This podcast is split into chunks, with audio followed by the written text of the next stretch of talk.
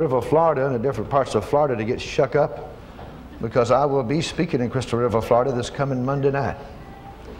I'll be there Monday night.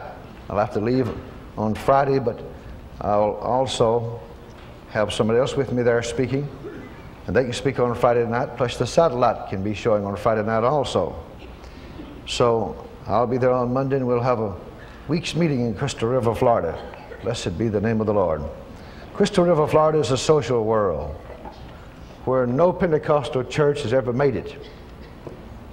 I mean, the oldest Pentecostal church there, I went to church on Sunday morning there some time ago and they had 37 people, including me.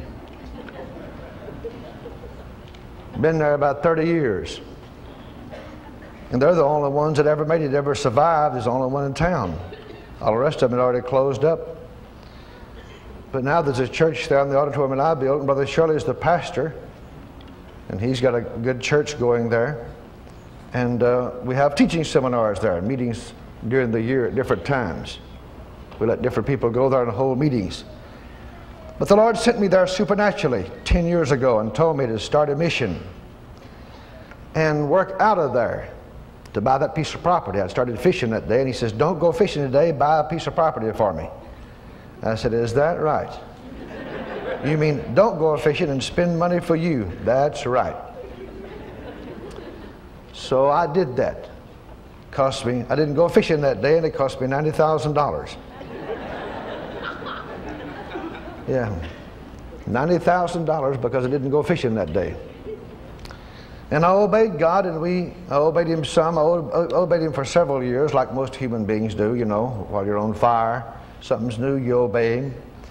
So I obeyed God for several years, and we won souls out of there, doing mission work in just a small feeding, a small motel, feeding the workers and send them out in cars, two by two at different sections of the houses, and we'd work this and go over and work another section, and go over and work another section, had maps and all planned out, you know, and sometimes we'd have 30 days soul winning meetings.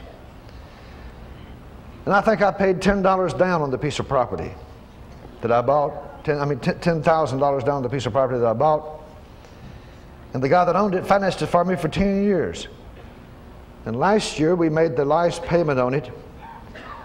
But the problem of it is, every time I go down there, this contractor that's been building some for me in Crystal River, Florida, and other people, but especially him, he says, Norval, I got friends that wants to buy this place and they'll give you over a million dollars for it. Will you sell it? And I said, what do I want with a million dollars? I can win souls of this place. The only thing you can do with a million dollars is buy a few T-bones. You know, I don't, no, I said, that's not for sale now. That's just like God, though. He moves up on you and tells you to do something for Him, and you do it and spend $10,000 to pay down on it, and then 10 years later it's worth over a million. That's the way God does business. If I had, what if I hadn't obeyed Him? I just missed a million dollars, that's all. That's the way it goes. When you don't obey God, you miss a lot. When you don't obey God in the realm of faith, when disease comes to you, you miss your life because the devil will take it away from you. Every time a disease comes to you, you say no to it. No! I won't receive this. I won't have it in Jesus' name. No! I won't accept this pain. No, no, I won't accept it. I won't accept it. The word is the greatest word you ever said in your life to the devil or anything that's wrong in your life is two little letters. No!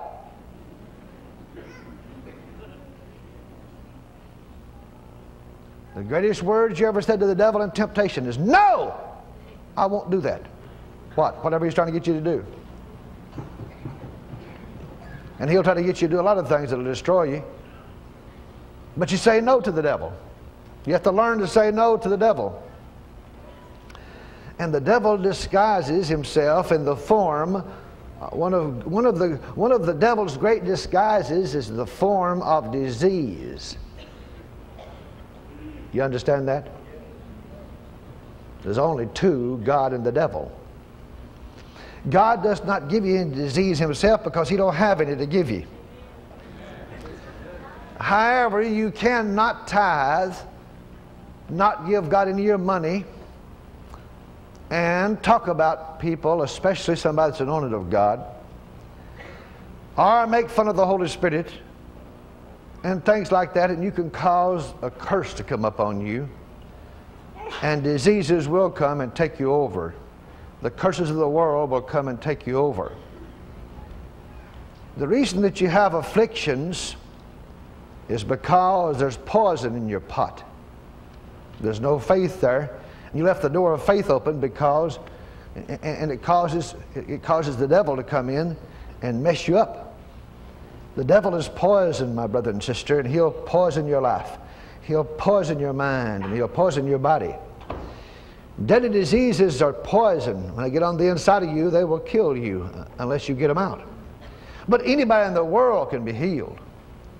It's the easiest thing in the world to be healed. Just like the fellow I prayed for. The doctor said, You have terminal cancer. Well, you don't have to die, sir. That's a lie from hell. All you have to do is just watch me for the next few minutes and listen, and you can learn exactly what to do. You don't have to die, but you'll have to do it. Cancer, I take authority over you. You will never kill me. You belong to the devil, cancer. You don't belong to God.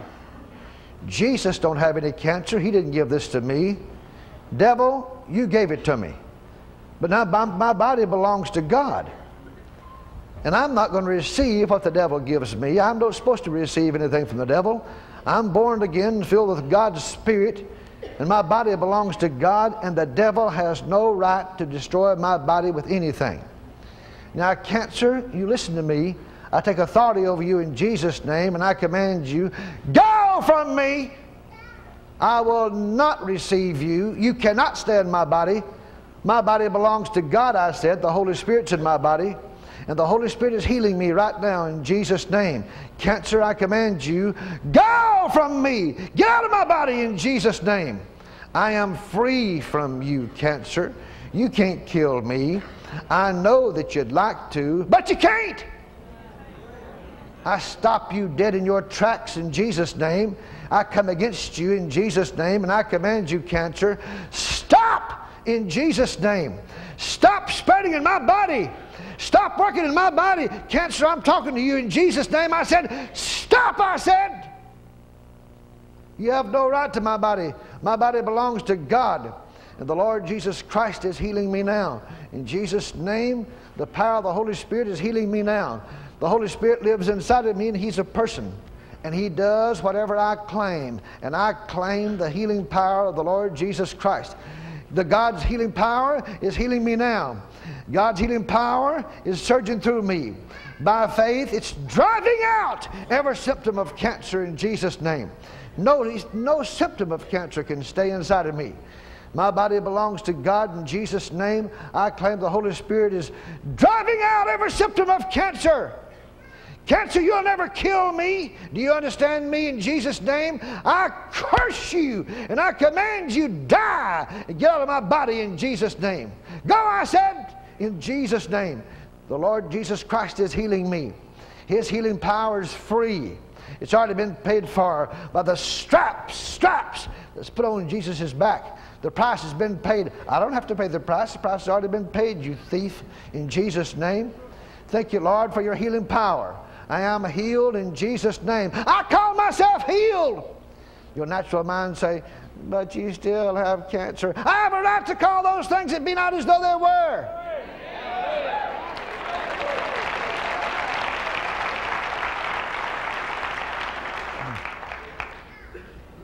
Now, mister, I know you've flown here from Wisconsin to be healed. Now, let me be honest with you. Unless you come to a place that you'll do just what I did right then, you'll die. Do you understand me? If you will come to a place that you will do yourself and mean it, just like I did right then, you won't die. That cancer will totally disappear. It's been cursed tonight in Jesus' name. It can't live in your body unless you accept it. When you walk out of this building tonight, say, Thank God I'm free. No cancer will ever kill me. Yeah. Well, I don't feel, I kind of feel kind of weak. Your feelings is a lie. Always remember that. Your feelings is a lie. Always remember that. Your feelings is in the natural world. But when you claim things in Jesus' name, you're not dealing in the natural world, you're dealing in heaven. Glory to God forever. You're dealing in the heaven world. You're not dealing, you're not, you're not, you're not dealing from the natural, you're dealing in, you're dealing in, in the spirit world. Well, is that the way it goes?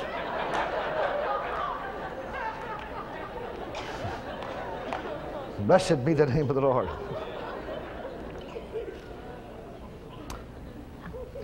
You have to show God your faith. And you have to show Him your faith all the time if you expect to live long. How long do I have to do that? All depends on how long you want to live.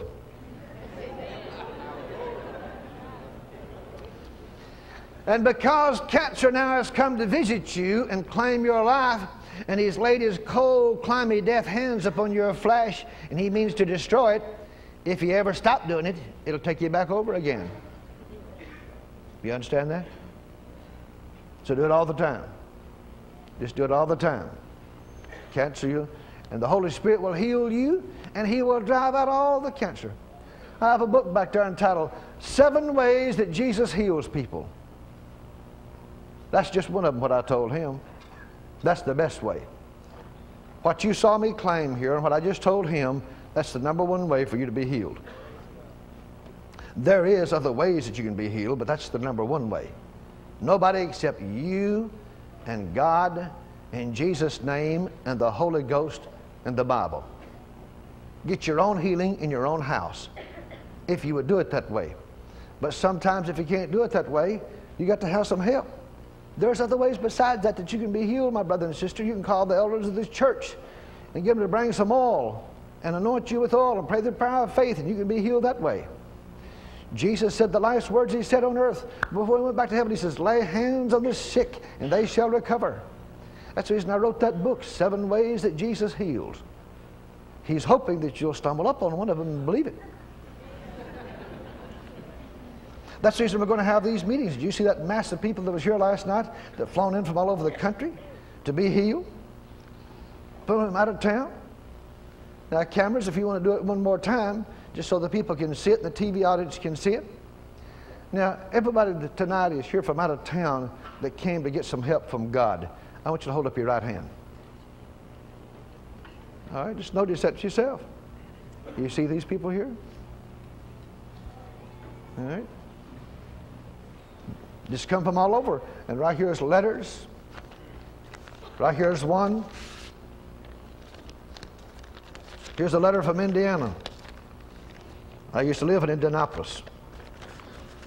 And notice this one. Emergency need. Attention, Norval Hayes. Life and death situation.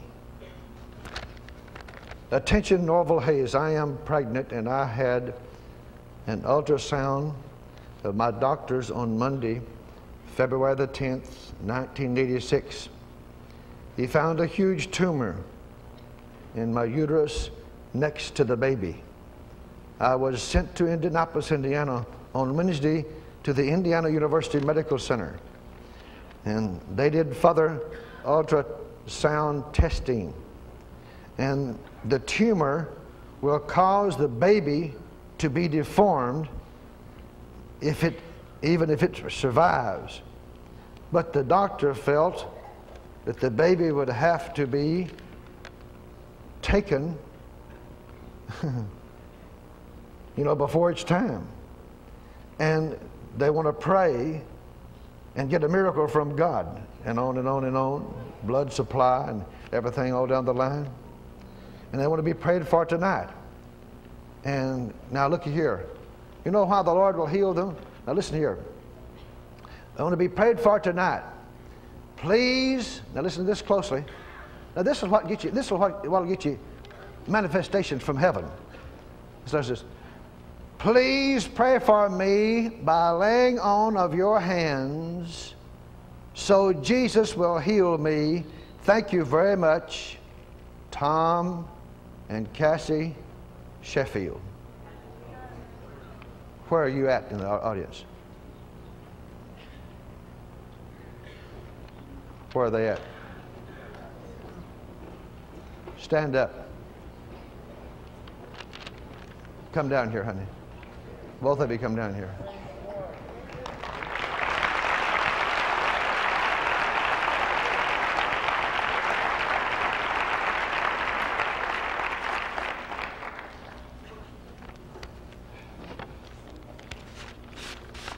Blessed be the name of the Lord God forever.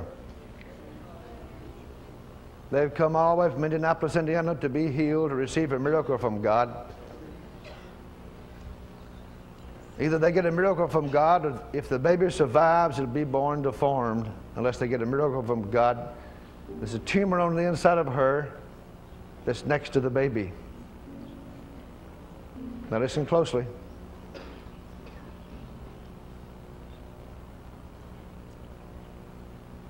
You read that last part in the letter? That'll be one reason why the Lord will heal her. I want you to pray for me tonight by the laying on of hands so Jesus can heal me by the laying on of hands. Now, listen closely and I'll give you scripture for that. The man in the Bible that had a daughter at the point of death. Nobody could help her. He came and bowed down before Jesus and said, Jesus, I have a little daughter that's sick at my house at the point of death. Would you please come and lay your hands on her uh, so she can live and she will not die? Brother, you start talking like that to Jesus and he'll come to your house. He said, Yes, I will. And he followed, and the daughter died while he was on the way. And Jesus said, They come and told him, Don't bother him anymore, your daughter is dead. Jesus said, Don't be afraid, only believe. Trust me. Don't be afraid, only believe. He got to the house, everybody was crying and making such a do. Jesus said, Why are you why are you all crying and making such a do over this? I mean, now you better listen to me closely. Thousands of you. I mean, uh, I mean, uh, don't you know who I am?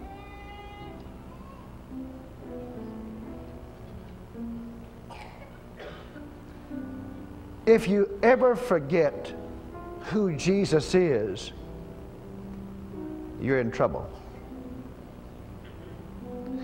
Or if you ever try to water him down into being something that he's not, you're in trouble. And most of the time, it'll cost you your life. But if you'll leave him alone just like he is in Matthew, Mark, Luke, and John, he will operate on you. He is the master of creation. He will create parts in your body if you need it. He's the only master miracle worker that there is.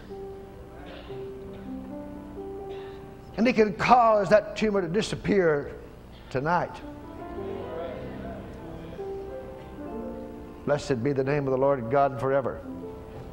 But if you ever forget who He is, you might as well stay at home, go to bed. Because you'll never be able to help anybody. Because He won't change. Regardless of your version of Him, He refuses to change. He won't change. He's either a miracle worker or He's not one. But He is one. He makes axe heads to swim if need be. And that's a miracle. He causes blind eyes to open if need be, and that's a miracle. He causes the cripples to walk, and that's a miracle. if need be, He causes them to walk. He causes growths in your body to disappear, just dissolve and disappear, just whoosh. I mean, with my own naked eyes in my house, I saw my own daughter with 42 growths on her, been on there for five years. And I saw his gentle, sweet presence come. And just, whew, and every growth on her body just whew, disappeared.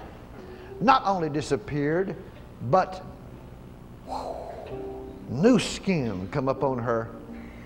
All over her hands and arms brand new skin. Skin split and bleeding like this bleeding. And new skin went whoosh, like putting a glove on. Whoosh, like putting another glove on. I said but zona zona honey your hands was split. The skin was split and bleeding she says, Daddy, I know it. I know it. Look at my hands. They're shining. Look at my hands. They're beautiful. Look at my hands. Look at my hands. And the skin that come up on her was like baby's skin, glowing, shining. And that's the only kind of God He is.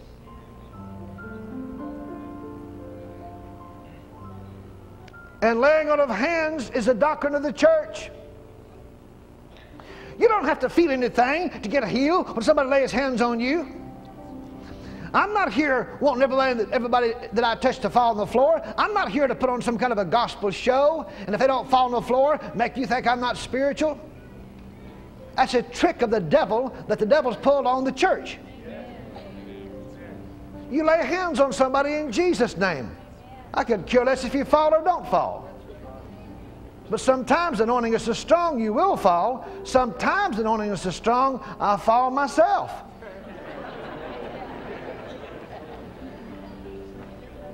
I don't ever know when it's coming. Sometimes anointing will go in you and you will fall because you're about to can't stand it. Blessed be God forever. Like the one with cancer last night. I had, her, I had my arm around her. She had her arm around me that you saw in the film. And after we made five or six trips across the altar like this, God began to shake her, her whole body. And she was dying with cancer. And her whole body began to shake and shake under my arm and shake and shake and shake under my arm. Well, see, the anointing that was on me began to go into her. Because anointings are transferred, my brother and sister and they flow from one person to another person. Elisha said to Elijah, I want a double portion of the anointing that you've got. He said, You've asked a big, big thing, but nevertheless, if you're here when I go, and that means stick close to me, you can get it. Well, always remember that. I teach that at my Bible school sometimes about the anointing that flowed from Elisha to Elisha and what Elijah said to him. Elijah said, If you're here and see me go, in other words, and you stick real close to me, you'll get it. And always remember this, church. You always pick up whatever kind of anointing your friends have. And you always pick up and have to live with the kind of anointing that the church you have, the church you go to. If you fool around that bunch long, you'll have the same anointing they got. If you don't like the anointing they got when you first go there, don't ever go back. For God's sake, don't ever go back. Because you'll get just, if you go there and accept their ministry, you'll get just like them. And if they don't have victory, I got news for you. You don't want to be like them. God wants you to have victory. He wants you to have victory. And that's one of the most important things in the world to you is lots of friends that you run with. Because you'll pick up the kind of spirit they got. That's reason it's very important for you to read Matthew, Mark, Luke, and John and believe every word you read because you pick up the kind of spirit Matthew, Mark, Luke, and John has, which is victory. That's the reason you must confess in Jesus' name. Notice me last night here with that case that's desperate. Was, there was no hope for her. Her father and three men, three or four men borrowed the money for her to come here. because there's no hope for her. She's like 33 years old and dying with cancer with a tube in her nose. Well, the devil is a liar. That's the reason I kept thanking the Lord for healing her. I kept thanking the Lord for healing her. Did you know that you sit in a chair and just sit there long enough and just thank God for healing you? Thank you, Jesus, for healing me. Thank you, Lord, for healing me. And just sit there for days and do it. And did you know that God will come to your house and heal you?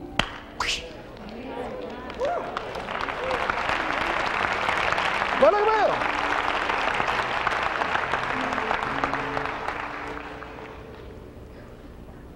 But since laying on of hands is so important to God, because the last words that Jesus said in the book of Mark, before he went to heaven, he said, Lay hands on the sick and they shall recover. And, and, and the body of Jesus went whoosh.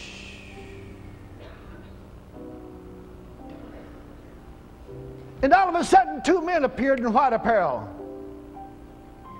and said to the people, What do you stand here gazing for? Up to him. We're here to tell you that every word he said is true and will come to pass and be exactly like he said. He'll return just like he said he would. And remember the last words he said they shall lay hands on the sick and they shall recover. And that's exactly what he means. He made laying on of hands a doctrine of the church. And brother, when her letter said, Tonight I want you to pray for me in Jesus' name. And so the Lord can heal me. I want you to lay hands on me in Jesus' name so I can be healed. Glory to God. That sounds like somebody in the Bible talking. Sounds like Paul's sister. Glory to God forever. you say, You think the Lord will heal her? No, I don't think nothing. Are you kidding? Always remember this. In God, there is no thinking. You either know or you don't know. Blessed be the name of the Lord. There's no wondering in God. You either know or you don't know. And if you don't know, then you can contact my office and register and come to Bible school and we'll learn you how to know. I mean, we'll teach you how to know. You can learn yourself. I hate the devil. I love little babies. Glory to God. That makes me mad to even think about it. I hate the devil. Nothing sweeter in the world except Jesus, except a little baby. Blessed be the name of the Lord God forever. Candy, you believe that? So come over here and put your hand on her stomach with me. We're going to curse this dumb growth. In Jesus' name. Blessed be the name of the Lord God forever. In Jesus' name, in Jesus' name, in Jesus' name. In Jesus' name.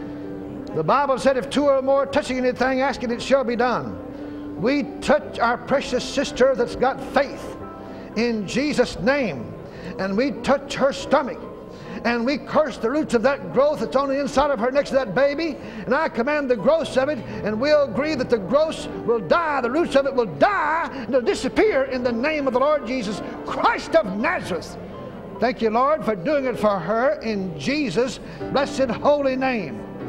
We agree in Jesus' name for the miracle working power of God to flow through her stomach and remove that growth in the name of the Lord Jesus Christ of Nazareth. Thank you, Lord, for doing it for her in Jesus' name. In Jesus' name. In Jesus' name.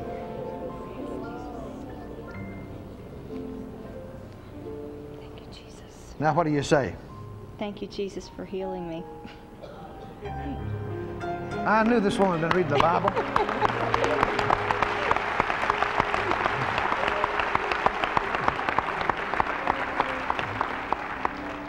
And don't, get, don't, don't forget to confess exactly what you want. That's right.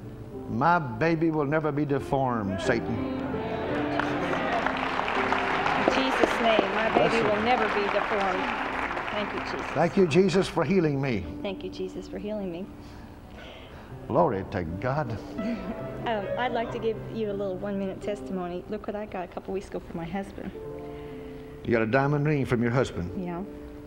Uh, during the 62 day seminar, I also got your music in my house now, Candy.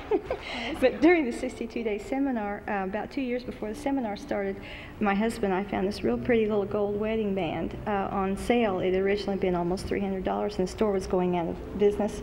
And I wrote out the check, including taxes, for $63, and I've got the check at home to prove it. And last year during the 62 day seminar, I gave all the money we had. I just didn't have any more. And do you remember the night when everybody started pulling off their jewelry and giving it, you know? Yes. I didn't. I loved that little gold wedding band. It was just a, it was just plain, but it was pretty, and it meant a lot to me. Anyway, I didn't have any more money, and it's all I had. And I said, God, it's, it's all I've got. But you know, you can have it. I gave it cheerfully and willingly, and I didn't even really ask for anything in return. And here we are, just a couple of weeks ago. Uh, my husband just surprised me with this, and the certified value of it is 6,300, which is 100 times 63. and he just walked in and gave it to me. Glory to God. I go, "Ah." I said, I, I got to wear this down to the seminar. This came from this church practically, you know. She gave $63 in the revival to help the Lord, and God gave her a hundred times that much back. Blessed be the name of the Lord. Thank you, Jesus. No wonder. No wonder the devil hates you. Blessed be. What part of Indiana you live in?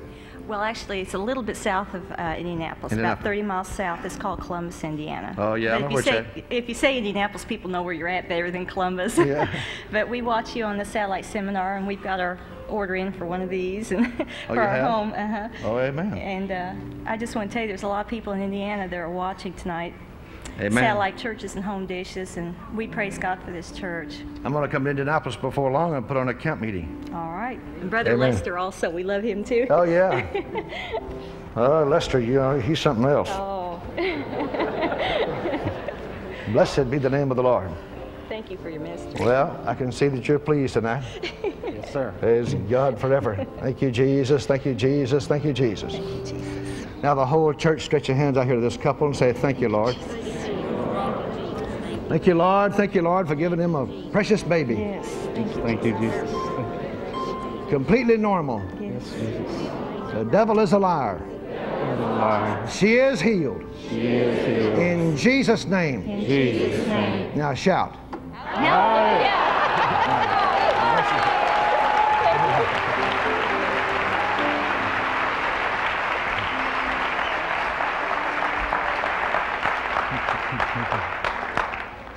And I will forget one night I was here several years ago, and a, a fellow had had a set of my tapes, and he worked beside of a Church of Christ man on his job. And the Church of Christ man had a little deformed girl that could never walk, about this high. And the Lord said to this man, Give that fellow that set of tapes by Norvel Hayes. He said, Oh, God, no. He said, God, he's my friend. He's Church of Christ. He's not ready for Norvel Hayes. If I, he don't even believe in healing. He don't even believe in pianos, much less healing.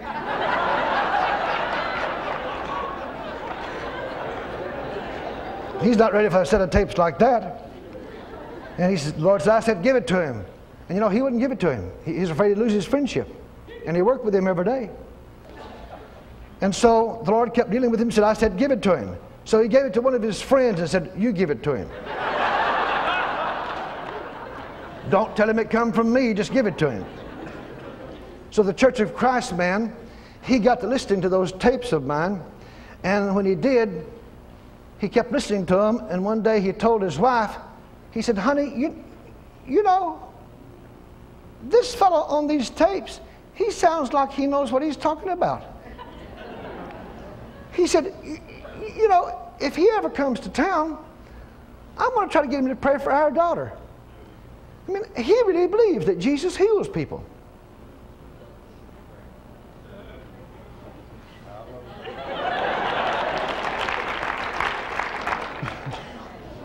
He said, I'm, I'm going to take our daughter. If he ever comes to town, I'm going to try to find out. Because I never heard anybody talk like him before. He actually believes that the Lord would heal our daughter. He says, and I'm going to take her to, the, I'm going to, take her to see him. Because the doctor says she'll never walk.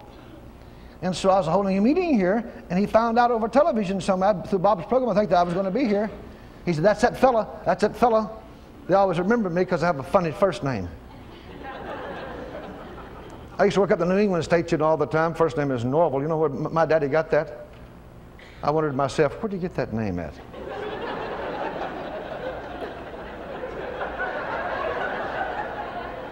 I said, Daddy, where'd you get that name at? He said, well, son, he said, you know, I was in the First World War, and, and, and, God was so good to me, and I was, I was in overseas in Germany over in there for four years, and I fought as an infantryman in the army all the way through the First World War. I saw bullets cut down grass beside me on the battlefield, and my buddies died for four years. And I was in the battle when they broke the Hindenburg line, right in the middle of it. And nothing did ever touch me. And I met a man that his first name was Norvel. He said, and I, he said, I really thought a lot of him.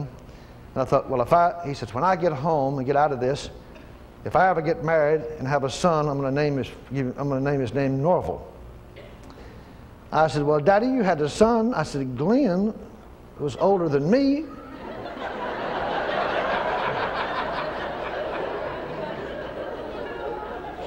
He said, "Well, I just had to name him that, you know, and I wanted to, and you just got you got stuck with it."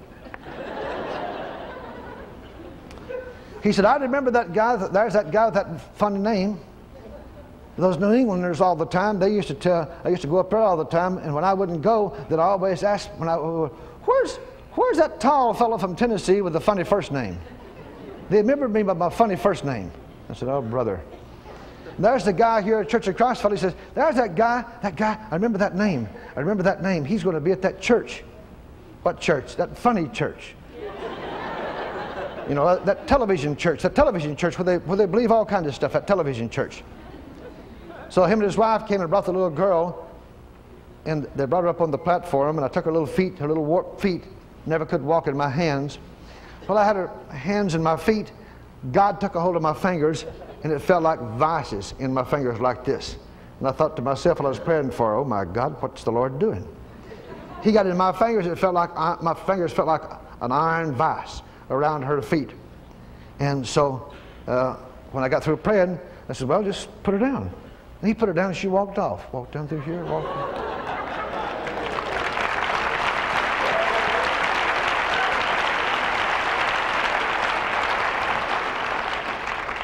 There's some people out in this audience just like tonight sitting there and watching that. And they had a, they had a child up in the hospital here in Dallas that was going to be cut open and have a kidney removed. A 12 year old boy, I believe it was.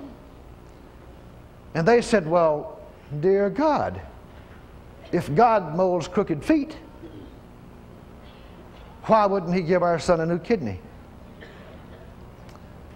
They go to the hospital, which is called Faith, get him out of the hospital, bring him to the meeting. I laid hands on him and asked the Lord for a new kidney. I never did feel a thing, nothing. Get that straight. I never did feel a thing. He didn't feel anything as far as I know. Nobody felt anything. Just as cold and dead a prayer as you ever heard in your life except the words. But you lay hands on him in Jesus' name and you claim the special miracle. The next morning, you know, you're supposed to have a baby examined again before they cut him open, before they operate on him. So the doctor x-rayed him, came back in there, mother and father. He says, There's something happened to your son.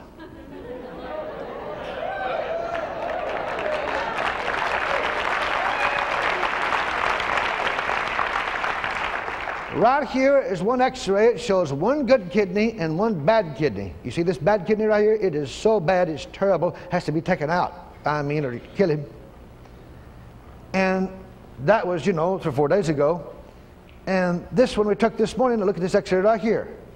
Both kidneys are exactly the same, and both of them look brand new.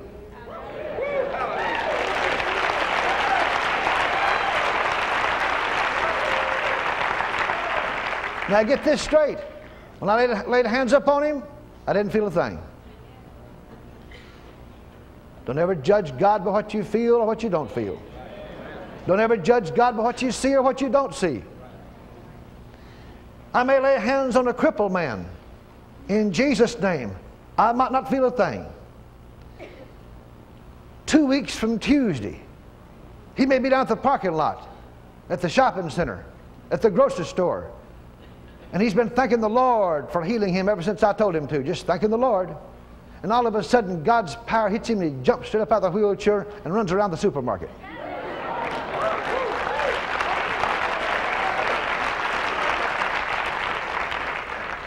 And always remember this if you'll show God your faith, if you'll show God your thanksgiving, and you never stop and start leaning towards the symptoms, if you ever keep giving the symptoms you're attention, you'll die. You want God to heal you, you have to bypass the symptoms. With a voice of victory, a voice of victory is the voice of faith. You don't lean to your own understanding, you lean to God's Word and believe what He says. And learn to call those things that be not as though they were. And if hands laid up on you tonight, if you'll start, the moment I touch you, I don't want you to take a Bible course and try to memorize some long prayer. The moment I touch you, I want you to say, Thank you, Jesus, for healing me. And don't ever say, you don't have to say anything else. Just thank you, Jesus, for healing me. Just like it's a broken record. Thank you, Lord, for healing me just like I did for 40 days and 40 nights. Thank you, Lord, for removing the growths from my daughter's body. Those growths cannot stay on my daughter's body because she belongs to me. She lives in my house, and I said they cannot sell on. Thank you, Lord, for taking the gross off of my daughter's body. Thank you, Lord, for removing the gross from my daughter's body. About two weeks went by, and my daughter wasn't too hot on faith in those days. She was a little high school girl. After about two weeks went by, she stopped me in the hallway one day and she said, Daddy, Daddy, uh, uh, Daddy, uh, you know, uh, you're about to drive me nuts. All you say thousands and thousands of times all the time. You say the same thing all the time. You say the same thing all the time. You say the same thing all the time. And see, Daddy, the gross is still on here. See, see, see, see, Daddy, they're still on there. See? I looked at him and I said, Thank you, Lord, for removing the gross from my daughter's body.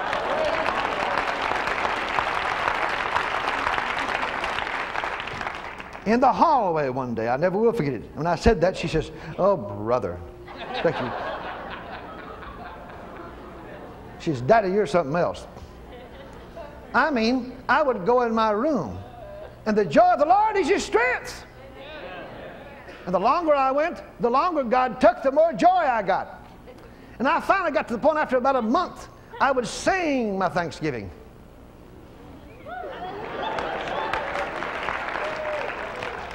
Go in my room. Thank you, Lord, for removing the gross from my daughter's body. Oh, thank you, Jesus, for removing the gross from my daughter's body. You ought to sing a cancer song tonight.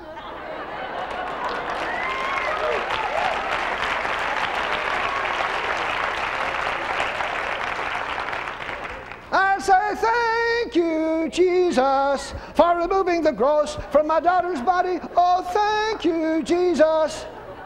Then I'd hear a voice in my daughter's room saying, My daddy has flipped out.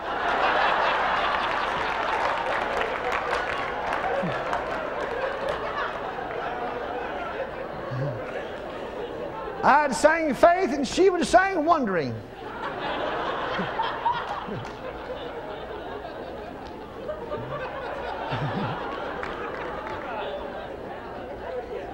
She can get God to do things for her now herself, but in those days, that's one thing. She didn't get that healing through her faith. I got to the point I just sang it. I just sang my faith out. The joy of the Lord is your strength. Sing it out. If you believe, just sing out your heel. Bless God forever. When I lay hands on you in Jesus' name tonight, don't you dare walk back and say, I didn't get anything. I didn't get anything. If you're here with your mate or here you with somebody And they say, Well, I didn't get anything. Just tell them then, say, Well, it's okay. Don't worry about it. When we get back, I'll call the florist and order the flowers. Who would you like to have to preach your funeral? What songs would you like to have sung? Would you like to have a dark blue suit or a dark gray one? That's just as sure as you're going to die. Just as sure as there's a God in heaven. If you even act like that you don't trust the Lord Jesus Christ, God will just sit there. He won't release any power to you, and you better know that. He will not release any power to you. Glory to God. Thank you, Jesus. Turn with me to the book of James. Praise God forevermore. Halaboko sindi mahanda. Sitiyota kalalakahaya. Blessed be the name of the Lord God forever. Thank you, Jesus. Thank you, Jesus. Thank you, Jesus. Blessed be his holy name. Blessed be the name of the Lord God forever. Halaboko sandi kololokahaya. Stick your finger in the first chapter of the book of James and then turn to 1 Timothy chapter 4. 1 Timothy chapter 4. Blessed be the name of the Lord.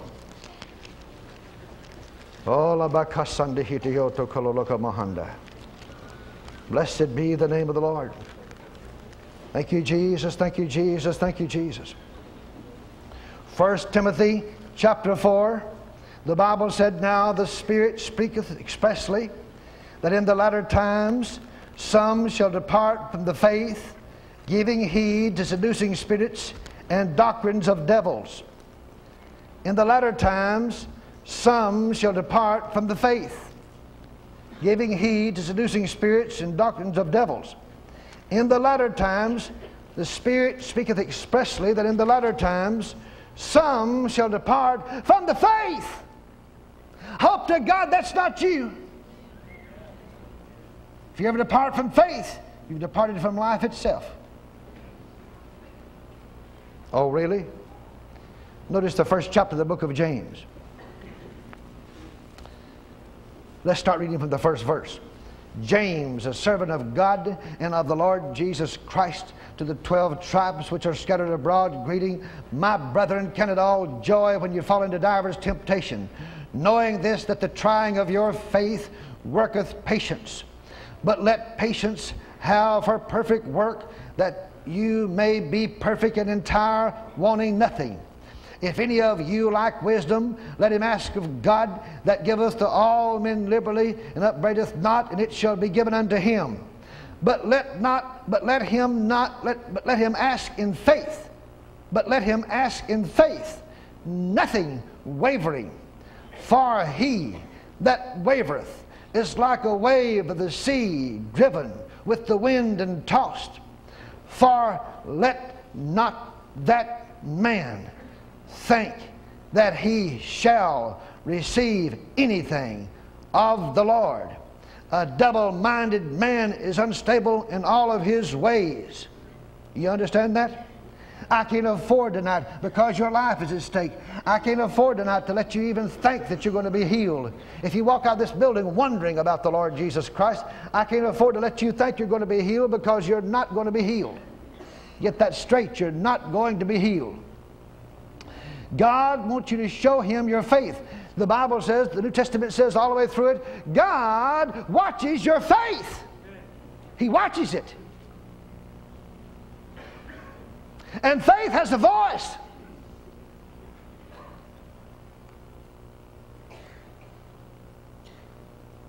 I hate to have to tell you,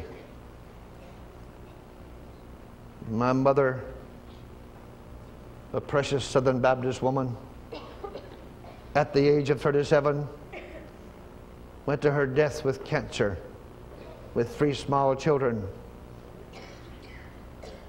She was probably the strongest Christian in our church. She prayed and prayed and won sinners for God all the time.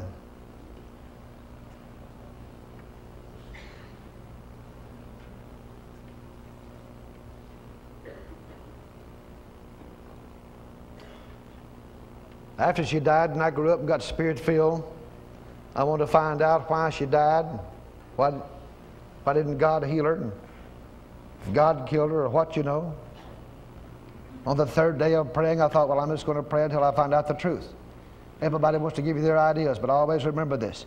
If you'll pray until God talks to you, you'll get the truth. On the third day of praying, you ever prayed three days? I didn't get nothing the first two days. Nothing, I said. On the third day of praying, the word of the Lord come unto me saying, I didn't give your mother cancer. I had nothing to do with it. Nothing, nothing to do with it. There's no cancer in heaven. I didn't give your mother cancer. There's no cancer in heaven. I live in heaven, son. There's no cancer in heaven. I had nothing to do with that cancer that killed your mother. The devil attacked her flesh with that disease. I said, Lord, you heal people in the Bible. Why didn't you heal her? She belonged to you. He said, Well, the church she went to failed.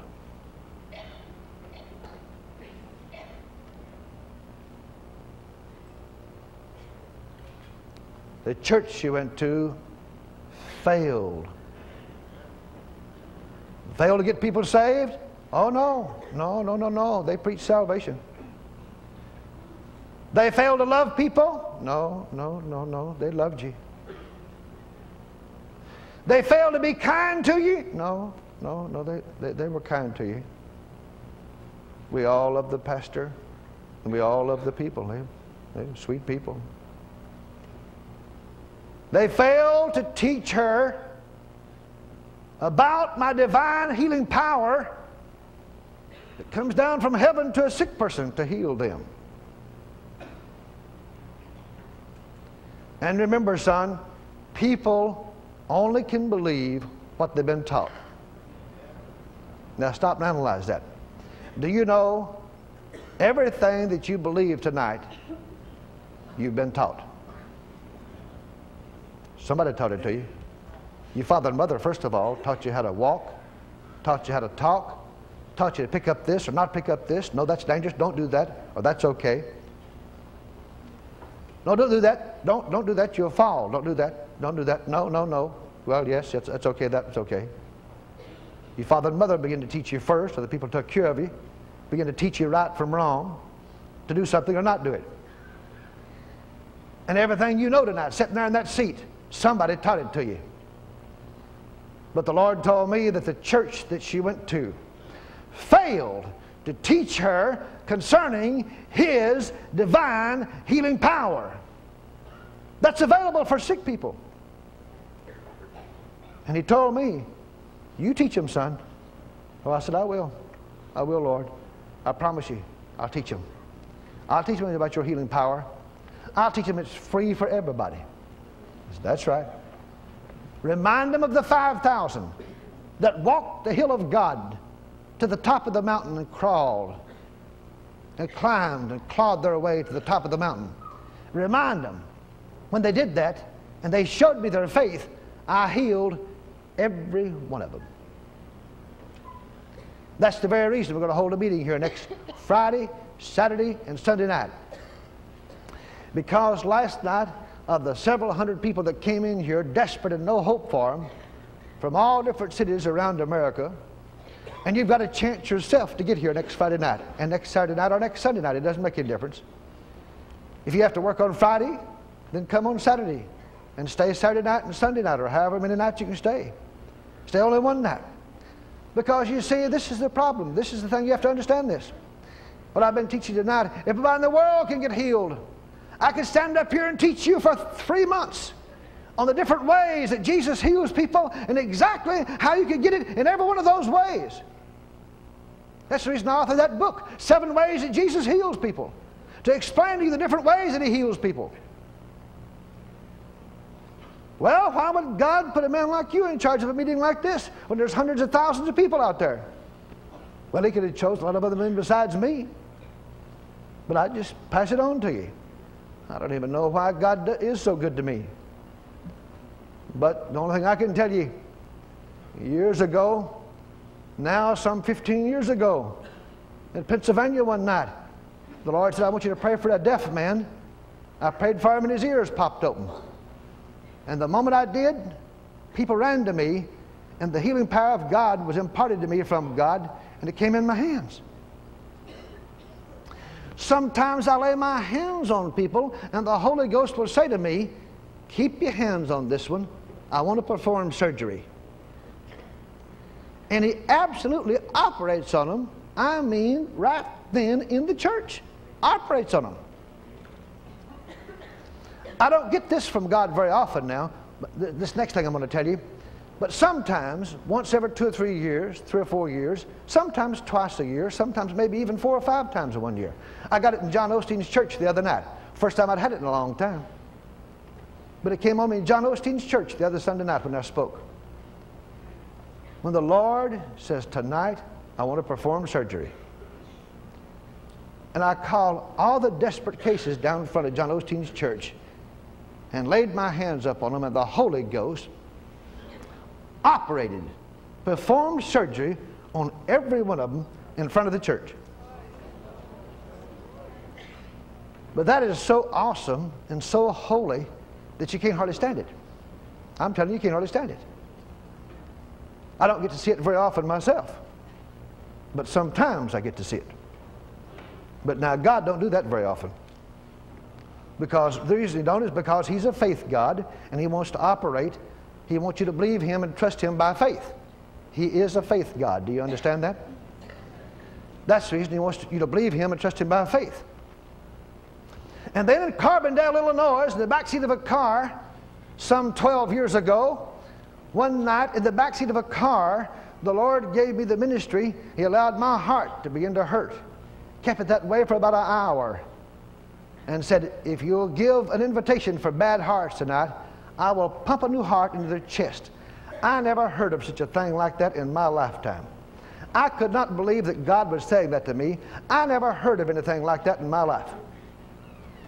My heart began to hurt in the back seat of a car on the way to speak. I got there and the place was packed out full of people. 12 years ago in Carbondale, Illinois. And I, I, had to walk in the building like this, my heart hurting so bad. And it wasn't getting release either. He said, When you get up there, if you'll call all the people down with bad hearts, I will pump a new heart into their chest tonight, and you can watch me. I said, Glory to God. So when I got up there, I walked up to the pulpit like this. I said, People, I must obey God. God told me to tell you if you have a bad heart or a weak heart, get up out of your seat and come down here right now. And about 50 people, I guess, came down front, and God began to slam on the floor and began to give them new hearts all over the place, everywhere. And after about five minutes, standing there watching them give them new hearts, uh, this my, my heart was hurting real bad, just like theirs.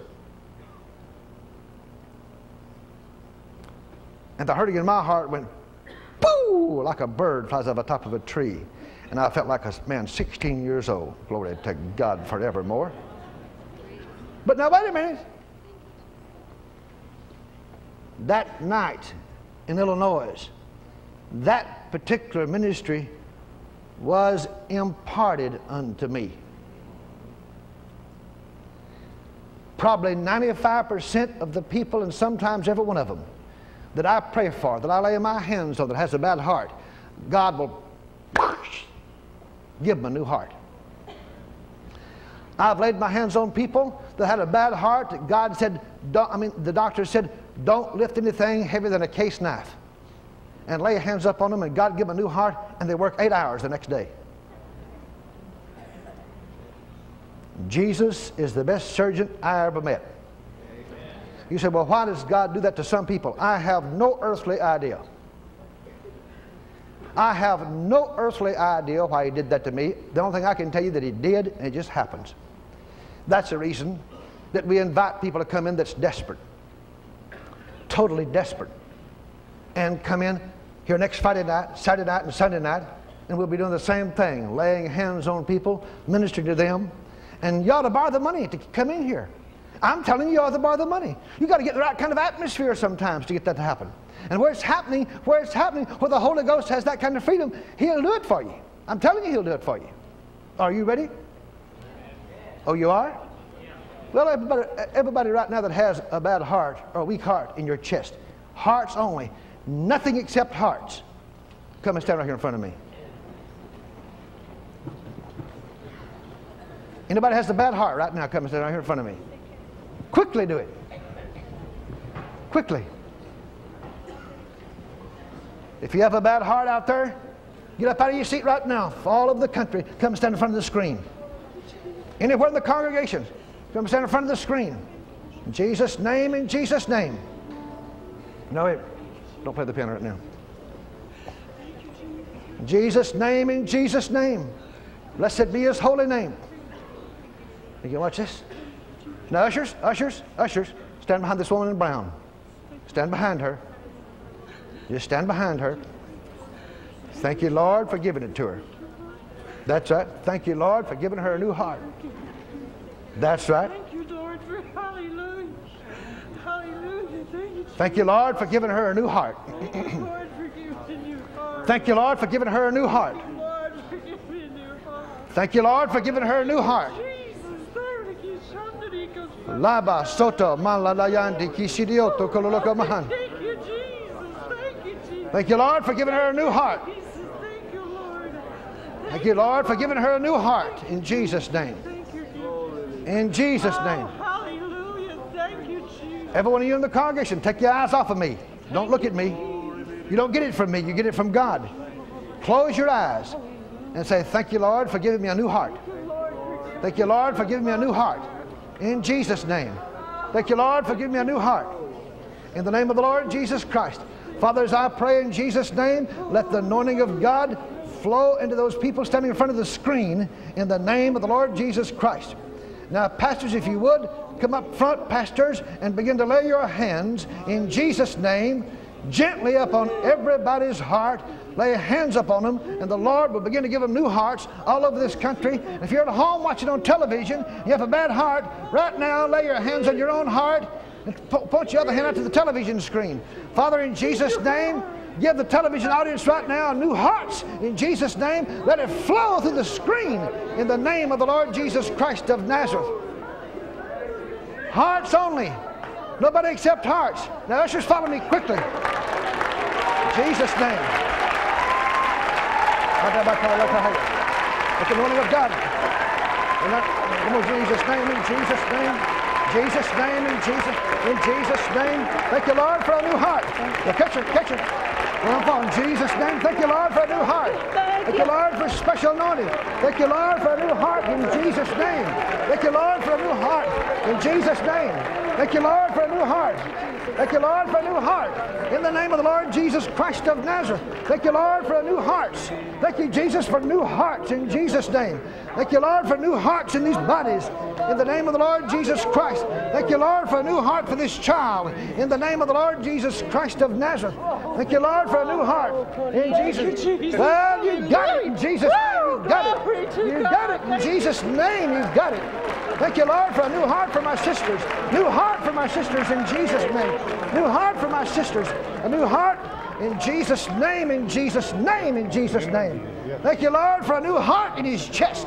Thank you, Lord, for a new heart in his chest in Jesus' name.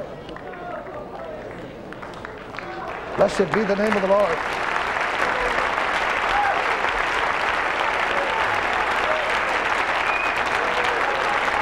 Thank you, Lord. Thank you, Lord.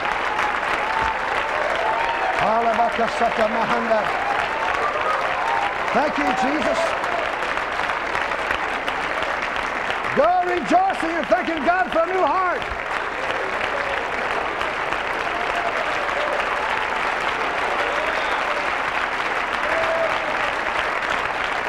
Go rejoicing, thanking the Lord for a new heart.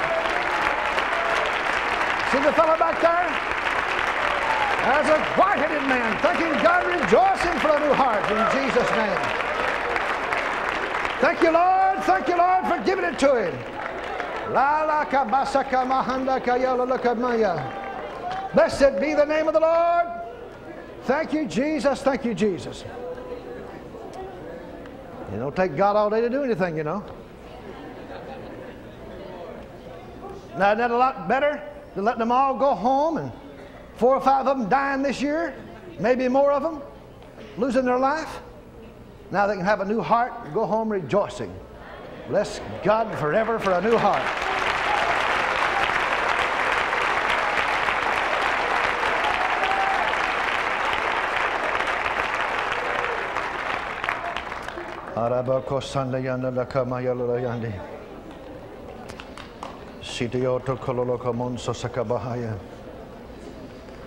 If you could read these things, and they just keep on and keep on and coming in. A lot of these people in the audience, and some of them are not, but a lot of them are here. They're desperate. I mean, totally desperate. Dying with cancer, dying with blood disease, bad hearts, everything that you can think of, and all these notes that people calls in. Blessed be the name of the Lord. It's all right to do it all next week if you want to. Call in testimonies also next week. Tell somebody about it. If you say, well, I'm, I don't know anybody I can tell, well, call this church and tell them. You overcome by the blood of the Lamb and by the word of your testimony. Blessed be the name of the Lord. Thank you, Jesus. Now remember, I want the television audience to understand this and remember, and I want you to remember it also. Now, this church agreed last night that anytime we hold these meetings, that they would let the out of town guest be their special guest. That spent money and borrowed money, some of them to come a long ways to be healed, to get a healing. Well, you come to the right place to get it.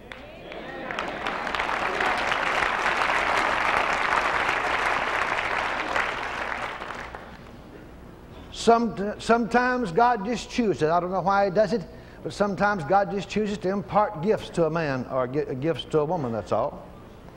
I don't know why he did that to me, but he did it 12 years ago and it's been operating in me ever since. I don't know why I did it to put it in my hands, but it's been in there ever since then, 18 years ago. In Pennsylvania, the healing power of God. He just does it. He, sometimes he chooses a person to do it that way, that's all. Lester Sumrall told me one time, he said, Norvel, you know the ministry and the anointing that God has given to you to pray for people that has bad hearts. You ought to do that more often than what you do it. You know, Lester believes in doing things all the time, 24 hours a day.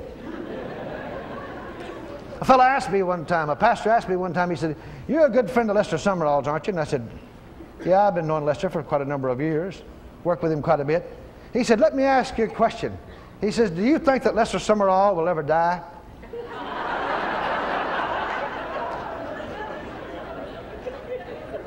He said, How is he going to ever die? He said, He fights devils all the time and screams at devils all the time. They can never get a hold of him. How's the spirit of death going to ever kill him? He'll scream at it, run it off. I said, Well, he'll probably go to sleep some night and just slip on into heaven.